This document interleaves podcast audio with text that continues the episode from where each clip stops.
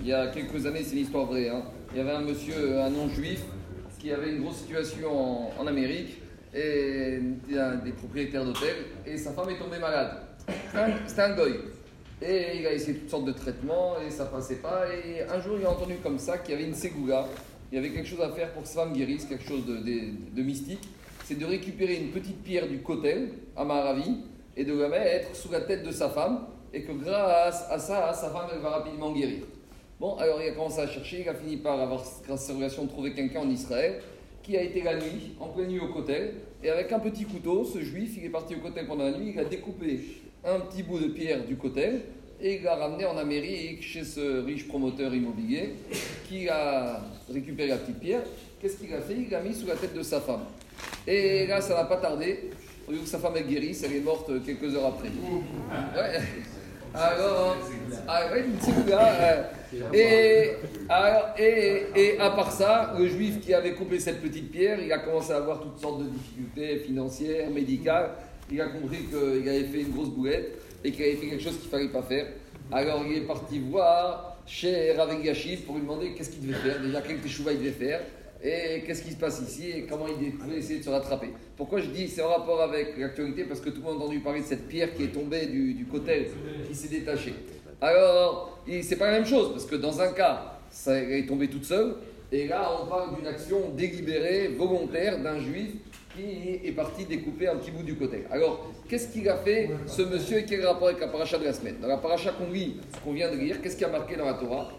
Avenitat-stem et matsevotam, que est devenu Israël. Quand vous allez rentrer en Eretz Israël, c'est au moment où les nés Israël sont entrés après la traversée du désert avec Yehoshua Binoun. Akadosh Baruch Hu leur a dit avant d'entrer, vous allez rentrer en Eretz vous allez conquérir Israël, vous allez devoir détruire tous les hôtels et toutes les idoles. Abet et Abedoun et Elusham Magoïm. Vous allez devoir détruire toutes ces idoles, ces lieux d'idolâtrie que euh, les peuplades, les sept peuplades ont fait ériger avant l'arrivée des nés Israël en Eretz Israël. Et après a marqué vous allez détruire toutes les idoles et tous les lieux d'Avodazara. Par contre, l'ota sunken, Rachel et. Vous n'aurez pas le droit de faire ça à ce qui appartient à Kadosh Baruch. Ça veut dire, de là, on apprend le grave, l'interdit, qu'on n'a pas le droit de détruire ou de démolir ou de prendre ou d'entailler toutes sortes de choses qui sont Kodesh.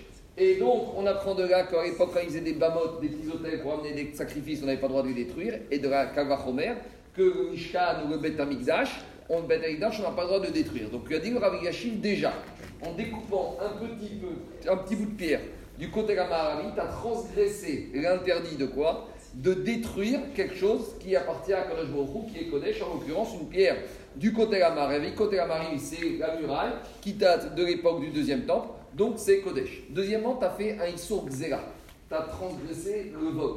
Pourquoi? Parce qu'avec quel argent on a construit ces murailles? On a construit avec ce qu'on appelle Shiare Rishkat à Migdash. Vous savez que chaque année, au moment de Rosh Chodesh on envoyait les comptables, les trésoriers du Beth dans tout le pays pour récupérer le demi-shekel. Et avec cette somme, ça faisait une trésorerie, on achetait tous les jours les corbanotes quotidiens. Ah, demande à Gemara, et des fois, à la fin de l'année, il restait plus d'argent. Qu'est-ce qu'on fait avec cet argent qui est resté? Alors explique que Rambam, ça servait à entretenir et à construire les murailles qui entouraient le Beth Amikdash. Alors il te dit, le muraille ici, le mur extérieur, c'est ce qu'on appelle les chromotes, les murailles. Alors, vu que ces murailles ont été construites avec l'argent de la collectivité, lorsque tu prends une pierre de ces murailles, ou de ce mur, tu as pris de l'argent qui appartient à la collectivité. C'est au Tibour. Alors peut-être que monsieur, son ancêtre avait une part mais il n'en reste pas moins que c'est Issour. Troisièmement, tu as transgressé un interdit de zigzou Torah, de mépriser un objet qui est kadosh. Et quatrièmement, je ne vais pas rentrer dans le détail, tu as voulu faire une guérison avec des enseignements de Torah, et ça, on n'a pas le droit de faire. Je ne vais pas rentrer dans le détail ici. Alors, il dit, qu'est-ce que tu vas faire comme teshuva? Déjà, tu essaies de récupérer la pierre. Il y a deux possibilités. Soit la pierre, tu essayes de la remettre au même endroit où elle était, soit on doit faire ce qu'on appelle Gniza. De la même manière que quand il y a un Sefer qui est pas sous, on ne peut pas le mettre à la poubelle ou des tefilines, on les met dans la Gniza, on les enfouit sous terre. De la même manière, cette pierre, si on peut la remettre, on la remet au même endroit. Si on ne peut pas, c'est Kadosh. De la même manière qu'un Sefer Torah qui est lui pas sous, de la même manière, cette pierre, on doit faire Gniza. Donc je ne sais pas ce qu'ils vont faire avec cette pierre qui est tombée du mur, est-ce qu'ils vont réussir à la remettre Ouais, mais des fois ça peut être dangereux, je sais pas. En tout cas, si on la remet, on peut, on la remet. Sinon, on doit faire Gniza. Deuxièmement, réparer le diesel. Tu peux pas réparer. Comment tu vas réparer l'argent que tu as volé C'est la collectivité, tu peux pas. Alors, euh, il y a David Amer qui a dit lorsque quelqu'un a fait une faute, une des manières de faire tes chouvas, c'est d'aller raconter cette faute. C'est-à-dire que de faire une sorte de confession en public, c'est comme il a dit David Amer, El Meda Peshaim Derachecha. Je vais raconter, je vais pas, c'est pas sous forme de gave, d'orgueil, la personne qui raconter ce qu'il a fait, mais il vient raconter ce qu'il a fait. Et grâce à ça, ça constitue une forme de teshuva.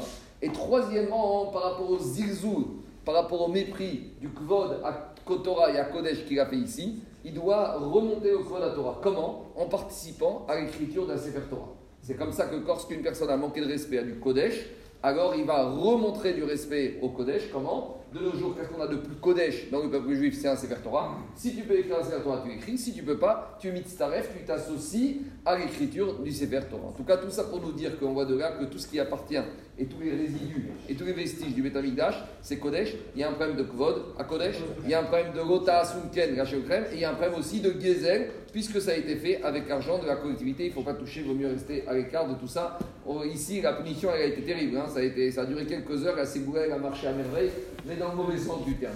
Voilà, juste, je m'en vais aujourd'hui. Donc, il y a Gravé Derry qui vient partir de ce soir pendant deux semaines. Ceux qui restent là.